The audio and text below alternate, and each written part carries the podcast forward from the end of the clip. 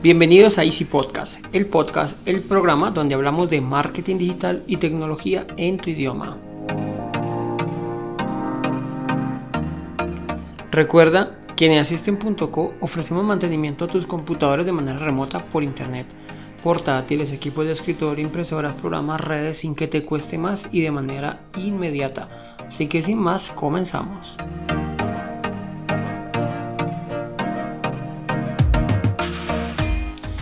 Si tienes una impresora, pero varios equipos, te vamos a enseñar cómo compartirla. No importa si los equipos son en tu casa o en el trabajo, si quieres, puedes imprimir de todos ellos a la impresora. Hoy te explicaré cómo realizar esta configuración. Primero, vamos a identificar si tu impresora se conecta por USB, por red con cable o inalámbrica. Esa parte es importante porque eso depende cómo vamos a conectarla al, equipo, ¿no? al computador. Pensaba explicarles cómo compartirlas por red cableada, por inalámbrica, por USB, pero eh, quedaba un podcast muy largo, muy ladrillo, entonces voy a dividirla eh, y hoy pues voy a explicarles la primerita, por decirlo de alguna manera, que va a ser por USB. La idea es que no me cojan fobia, ¿no? Entonces, listo, si la impresora es por USB, pues lo primero vamos a identificarla, lo vas a identificar porque está conectada directamente con un cable al computador. O sea, no hay otra. Va conectada así, literal. ¿Listo? Para poder configurar en, en varios equipos una impresora que está conectada por, por USB, debemos compartirla en el equipo en el que está conectado. Una vez la tengamos compartida y con los derechos para que los otros computadores se puedan conectar, debemos ir a los equipos a los cuales queremos configurarla y llamarla por, por así decirlo para que quede lista. ¿Cómo lo hacemos? Listo, ya te voy a explicar. Primero vamos al panel de control. Allí podemos, eh, vamos a ver, ver dispositivos impresora. Le damos clic allí una vez entremos a dispositivos impresora, vamos a darle clic derecho en la impresora que necesitamos compartir y vamos a seleccionar propiedades de la impresora. Luego marcamos en la parte superior, apenas entramos vamos a ver que hay una pestaña que se llama compartir. Vamos a darle clic a esta pestaña y si está deshabilitado la opción de... Espérame, espérame, ya entro aquí. Dice, si está deshabilitado la opción que se llama compartir esa impresora, nos va a mostrar un cuadradito con el escudo de Windows entre azul y, y amarillo que dice cambiar opciones de uso compartido. Le damos clic allí. En algunos casos le preguntará si desea permitirlo, le damos que sí. Y por último marcamos compartir esta impresora. Con esto bueno, luego le damos a aplicar y aceptar, ¿no? Con esto quedaría lista nuestra impresora para compartirla en otros equipos. O sea, ya está, por así llamarlo, disponible o a la vista de los demás, de los demás computadores. Debe, pero pues antes debemos identificar cuál es la red a la cual el equipo tiene configurada la impresora. O sea, debemos identificar el equipo en el que lo instalamos. Oye Andrés, es que yo solo tengo dos computadores, pues es este. Mm, sí, eso está claro, pero todos los equipos tienen una IP y tienen un nombre.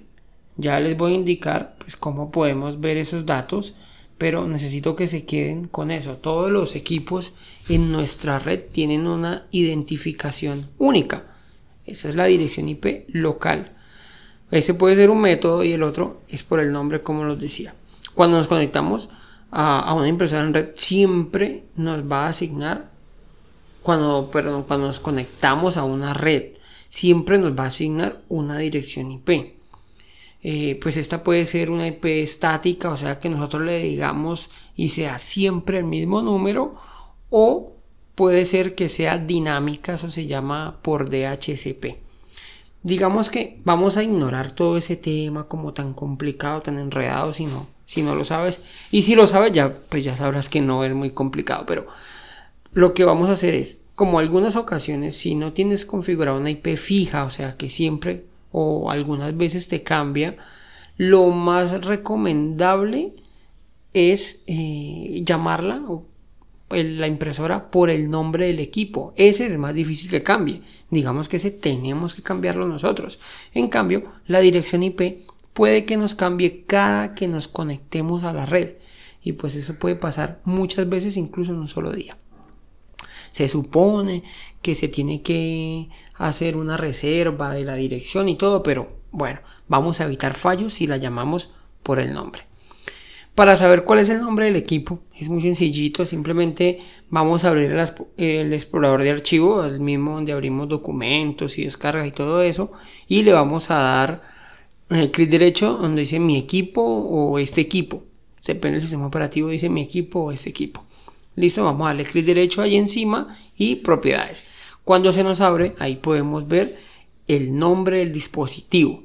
Debemos escribirlo, vamos a escribirlo por algún lado y tenerlo en cuenta porque cuando vamos a instalar en el otro computador debemos escribirlo exactamente igual, con puntos y comas y señales.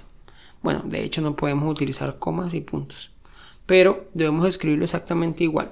Si mi equipo se llama Pepito Pérez y el Pepito empieza con mayúscula y el Pérez empieza con mayúscula, pues debemos de escribirlo exactamente igual. Listo, si no, pues podemos llegar a tener inconvenientes.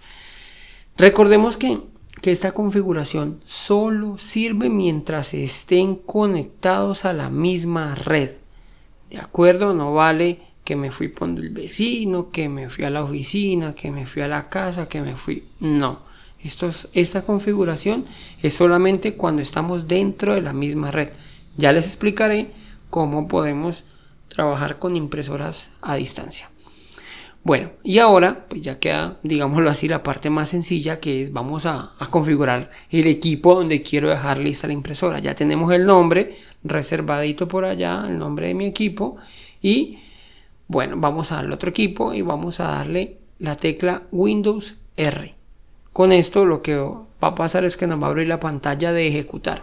También podemos darle inicio o, al botón de inicio del teclado y escribirlo directamente. ¿Por qué les digo ejecutar? Porque pues nos va a abrir una ventanita donde podemos escribir y digamos que es más controlado el tema. Entonces le damos a abrir esta ventanita de ejecutar y ahí debemos escribir dos veces el siguiente comando. Dos veces backslash o, barra invertida según como la conozcan ustedes y el nombre del equipo que tomamos hace un momento. Recuerda entonces eh, Windows R se nos abre la ventanita. Dos veces backslash no es el slash el de división sino el que es como atravesado. Yo siempre me guío por decirlo de alguna manera que la barra normal es la que está arriba del 8 en el teclado numérico no o en el 7 si tu teclado es de un portátil y no tiene el teclado numérico, pues es la que está atravesada. Ese es el backslash o barra invertida. Cuando esto se nos, se nos va, cuando lo ejecutamos, le damos enter, se nos va a abrir una ventana del explorador con todo lo que está compartiendo ese equipo.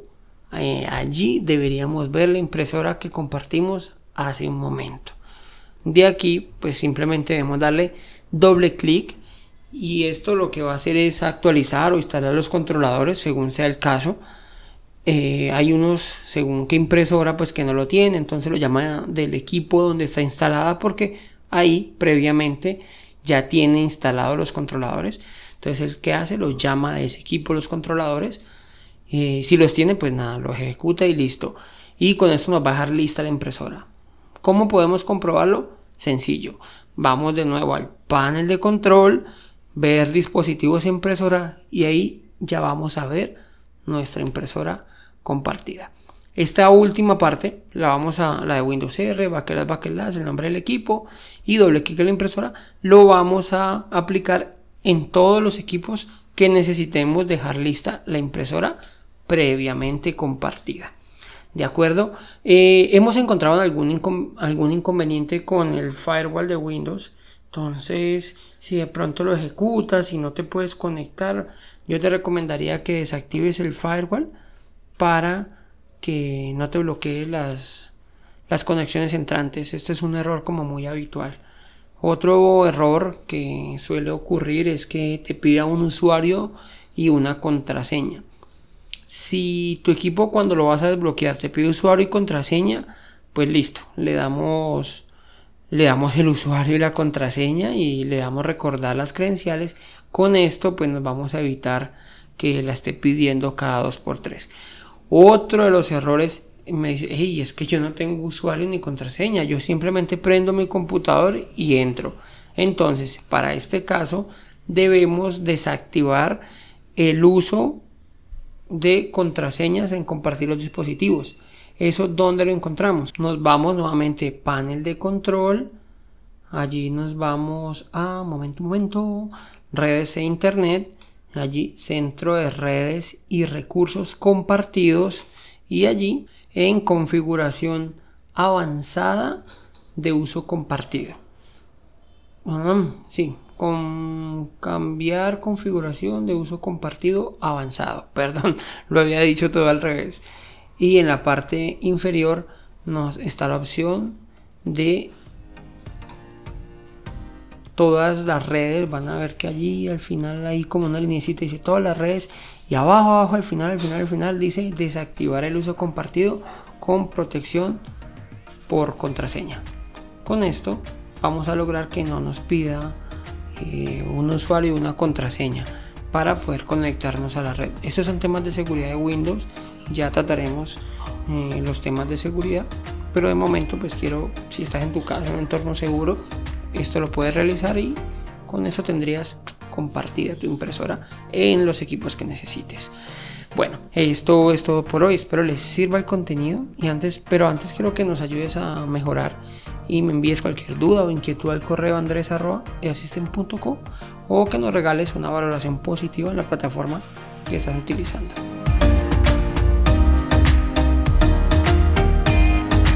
Sin más, les deseo una feliz semana.